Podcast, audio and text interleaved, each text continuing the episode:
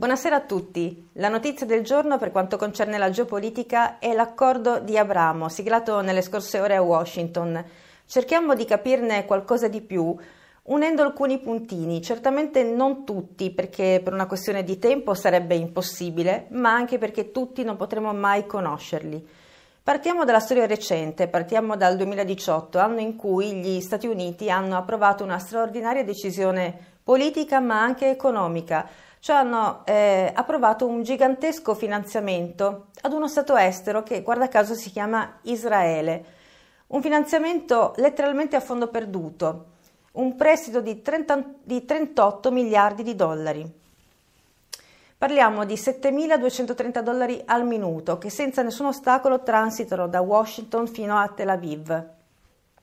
Al Senato questo piano ha ottenuto uno straordinario consenso bipartisan, in quanto è stato presentato da Marco Rubio ed è espressione però di 72 cofirmatari, tenendo conto che il Senato americano è costituito da 100 membri è un buon numero. Ma lo stesso successo è stato ottenuto alla Camera perché la Camera è composta da 435 parlamentari e eh, questa legge ha, presenta 300 cofirmatari. Dati i numeri e dunque da considerarsi questa ipotesi che Israele detiene nelle proprie mani quantomeno una parte o la maggioranza del congresso degli Stati Uniti d'America. Eppure c'è una cosa che non torna, perché è Israele che possiede la bomba con la B maiuscola, non l'Iran nel Medio Oriente. Sono oltre 50 anni che Israele produce armi nucleari nell'impianto di Dimona, che è stato costruito, come tutti sappiamo, con l'aiuto di Francia e di Stati Uniti.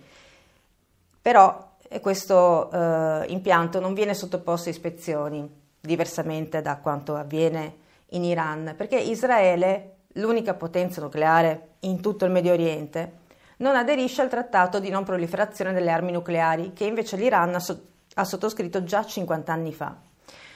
Oggi, quindi, morto anche il cosiddetto accordo sul nucleare con l'Iran ritornano in mente le parole di un portavoce del governo israeliano di quando è stato approvato lo straordinario finanziamento nel 2018.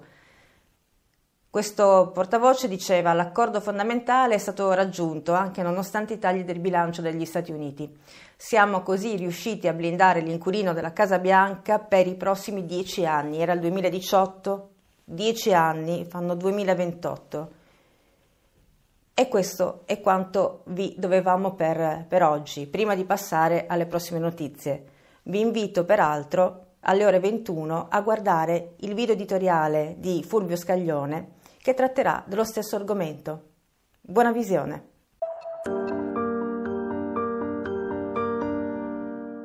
L'alba di un nuovo Medio Oriente, così ha definito Donald Trump gli accordi di Abramo siglati ieri, martedì 15 settembre a Washington per la stampa mainstream si tratta della normalizzazione dei rapporti tra Israele, Emirati Arabi Uniti e Bahrain. In realtà Abu Dhabi e Manama non sono mai state in guerra con Tel Aviv, anzi hanno sempre avuto con essa, specialmente negli ultimi anni, relazioni strette e ampia collaborazione, specie nell'intelligence. Nasce dunque oggi un sistema regionale in cui le monarchie arabe sunnite impongono la superiorità economica, militare e strategica di Israele a tutto il Medio Oriente. Israele diventa il difensore davanti al nemico comune, l'Iran, completamente accerchiato. L'accordo infatti si potrebbe concretizzare anche sotto forma di una protezione militare. Grandi cose accadranno con l'Arabia Saudita, ha aggiunto Donald Trump. Non è escluso infatti che Bin Salman, dopo Egitto, Giordania, Emirati Arabi Uniti, Bahrain, riconosca come Stato Israele, sacrificando di fatto la Palestina per mettere definitivamente all'angolo l'Iran.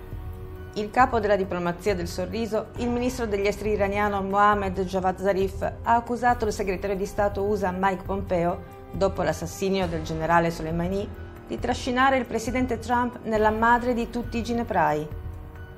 Eli Cohen, ministro dell'intelligence israeliano, gli risponde, intervistato dal quotidiano La Repubblica, oggi è stato soltanto l'inizio. Siamo tutti uniti contro l'Iran la questione palestinese sembra definitivamente chiusa, mentre gli equilibri regionali sono stravolti. Gli accordi di pace di Oslo tra Rabin e Arafat nel 1993 restano semplicemente un ricordo. L'annessione alla Giordania ora è soltanto sospesa. L'accordo di ieri è stato definito da parte palestinese come una coltellata alla schiena, tanto che in contemporanea alla firma da Gaza è partito un lancio di razzi. Prima della firma degli accordi, il presidente degli Stati Uniti ha offerto la chiave d'oro della Casa Bianca al leader israeliano. Buonasera e benvenuto a Franco Fracassi. Buonasera. Buonasera Franco. Eh, ieri Donald Trump ha consegnato nelle mani di Benjamin Netanyahu delle chiavi d'oro della Casa Bianca. Cambierà qualcosa da questo momento in poi o sta già cambiando da tempo il Medio Oriente? Allora, diciamo che sta già cambiando da tempo. Ehm, da inchieste che ho fatto in passato, ma sto parlando di cose fatte una decina di anni fa, quindi non in un passato recente, eh, esistevano già rapporti molto stretti tra il Mossad, quindi i servizi segreti israeliani, e i servizi segreti sauditi e degli altri paesi del Golfo. Eh, sembra assurdo perché teoricamente erano i paesi più nemici possibili, insomma, la, la sede del, della Mecca, dell'Islam più tradizionale, eh, oltranzista, è il paese ebraico. Bene, ehm, questi, eh, questa distanza era stata già ampiamente colmata eh, molti anni fa.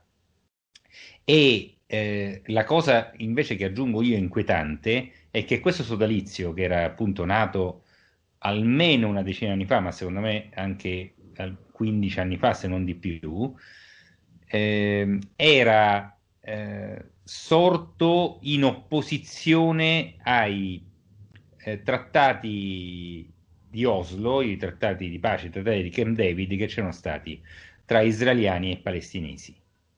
Ecco, quei trattati sono stati la cosa più eh, indigesta per tutto il mondo che da eh, 70 anni sta lavorando per far sì che in Medio Oriente non ci sia la pace. Eh, questo accordo allontana ancora di più la pace del Medio Oriente. Paradossalmente, io credo che sia proprio così. Anche perché pare che sia un accordo, sembrerebbe un accordo in chiave anti-sciita. Sì, sì, sì, sì, ma non è solo in chiave anti-sciita, è passato sopra la testa dei palestinesi, che non è una cosa eh, da nulla. E, ehm, ed è un accordo fatto con una, un pezzo di mondo arabo, con un pezzo di mondo arabo. Diverso e distante per esempio dall'Egitto, che ha già sì un accordo di pace con Israele, ma cioè, si sta, è come se eh, Israele stesse cercando di dividere, eh, di mettere l'uno contro l'altro i vari soggetti eh, islamici che ci sono in eh, Medio Oriente e in questo modo eh, non facesse altro che alimentare eh, la, l, diciamo, la benzina per coloro che lottano per, per far sì che la pace non si raggiunga mai. E questa mossa probabilmente è dovuta anche al fatto che la guerra in Siria è andata come è andata e non probabilmente a favore di Israele. Eh, la guerra in Siria è andata come è andata e non è andata, diciamo che alla fine è andata a favore di tanti soggetti, insomma. Israele, io mh, nei, nei confronti di Israele c'è una posizione eh, complessa, nel senso che Israele è tanti paesi dentro uno. In questo momento c'è un paese che sta prevalendo sull'altro, cioè quello eh, più ortodosso, quello più legato alla religione, anche la parte laica che però è legata a quel mondo ultra religioso. Esiste anche un'altra Israele, che era quella che aveva portato Rabin alla, uh, alla carica di primo ministro, insomma. In questo momento questi due mondi dentro Israele si stanno scontrando, non a caso eh, Netanyahu ha enormi problemi dentro il proprio paese, anche problemi di piazza, di gente che protesta. Ecco, eh, c'è un mondo, mettiamola così, in Medio Oriente c'è un mondo che vuole la pace e un mondo che la pace non la vuole. In questo momento sta vincendo, grazie a quello che è accaduto eh, in questi giorni, queste iniziative diplomatiche, sta vincendo il mondo che non vuole la pace. Ma chi è che influenza chi in questo gioco? Gli Stati Uniti che ruolo hanno? Sono loro che influenzano una parte di Israele o viceversa? Entrambe le cose, è una cosa che va a doppio senso, nel senso che gli Stati Uniti sono fondamentali per Israele, senza i quali Israele in questo momento avrebbe enormi difficoltà a fare qualsiasi cosa, non fosse altro per i finanziamenti che arrivano dagli Stati Uniti, Ehm, al tempo stesso eh, Israele ha un peso enorme, enorme sulla politica eh, statunitense, soprattutto su quella interna, non, oltre che su quella estera, parlo di quella interna. Eh, gran parte dei parlamentari, sia deputati che senatori, sono appoggiati dalla più potente lobby ebraica che ci sia e proprio eh, cercano in tutti i modi di evitare di alienarsi questa lobby. Eh, l'intero mondo dell'estrema destra, cioè quello che poi ha appoggiato Donald Trump, è strettamente legato al potere israeliano che in questo momento ha il, il, è al governo è legato diciamo, alla, alla, destra, sia alla destra ortodossa che alla destra laica, come quella di Netanyahu, che però è contro qualsiasi eh, tentativo di pace con i palestinesi. Ecco, c'è un mondo negli Stati Uniti che dipende da questo, quindi in realtà eh, in questo momento Israele e Stati Uniti sono legatissimi eh, nei, nelle due direzioni, non c'è uno che prevale sull'altro, non c'è uno che comanda l'altro. L'Arabia Saudita secondo te difenderà, proteggerà, continuerà a proteggere i palestinesi oppure sceglierà l'altra via? L'Arabia Saudita è da tempo che non protegge i palestinesi, è da tempo che si è schierata con Israele, anche se non lo fa sapere in giro perché sennò eh, si ritroverebbe un bel po' di gente, diciamo, di fondamentalisti, di quelli tosti, incavolati nel proprio paese, però è quello che fa. Quindi ci aspettano tempi un po' complicati nel Medio Oriente molto complicati. Diciamo che eh, se Hillary Clinton aveva combinato dei gran casini, Trump ha eh, reso questi casini al quadrato. Grazie Franco e arrivederci alla prossima. Prego, ciao.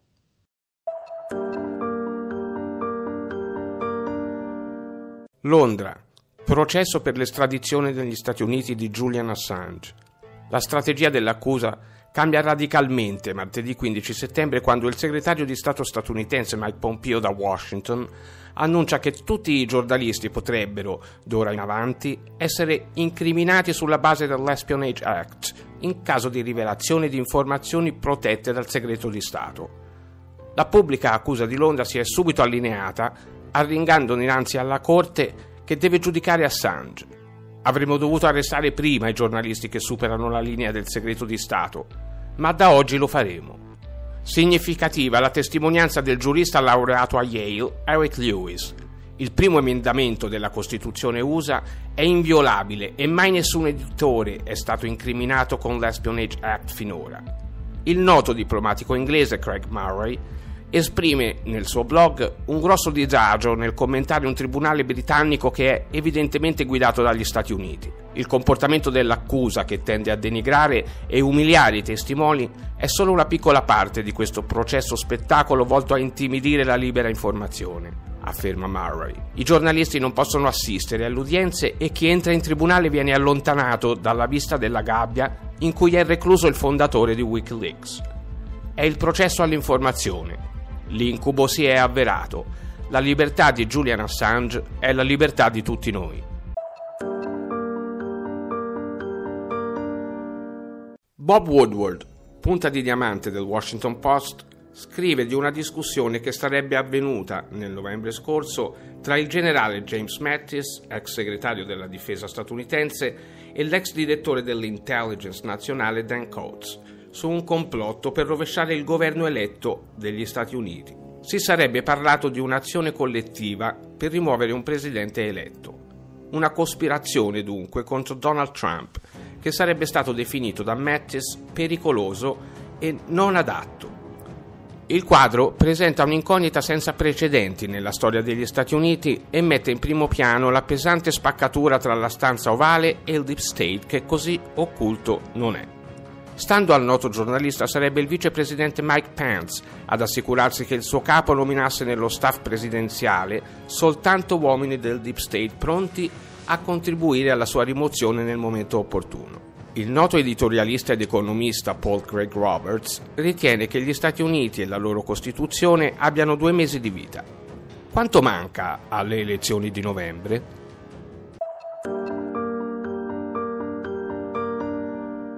La diatriba tra Trump e TikTok sulla sicurezza nazionale potrebbe presto arrivare a conclusione con una proposta di accordo depositata presso il Tesoro statunitense a cui partecipa anche Oracle, multinazionale di tecnologia informatica con sede in California.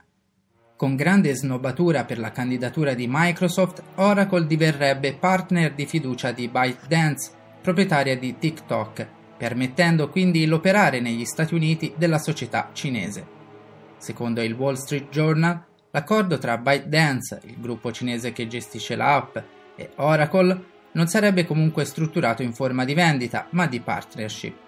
La vicenda è scoppiata il 6 agosto scorso, quando il presidente Trump ha emesso ordini esecutivi che vietano dal 20 settembre le transazioni statunitensi con TikTok e WeChat citando l'International Emergency Economic Powers Act.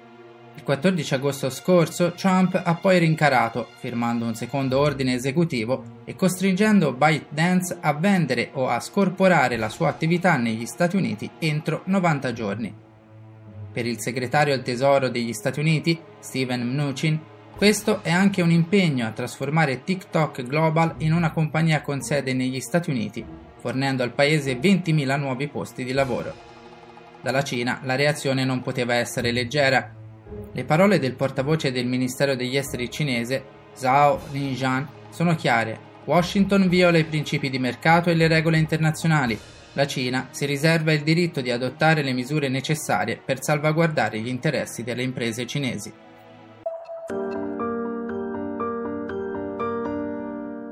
Da oltreoceano a Cipro è arrivato il segretario di Stato Mike Pompeo.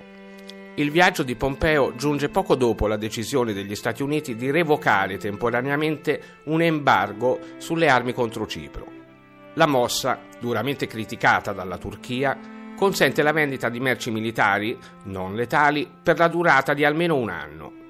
L'intermediazione degli Stati Uniti ha suscitato, oltre al disappunto di Ankara, anche quello di Mosca, con il ministro degli esteri russo Sergei Lavrov, che si è offerto di svolgere il ruolo di pacificatore nella regione per allentare le tensioni tra Cipro e Grecia da un lato e Turchia dall'altro. Nel frattempo Parigi si preoccupa di vendere ad Atene 18 aerei alla caccia Rafale e 9 nuove fregate per rafforzare il dispositivo di difesa del mare Egeo.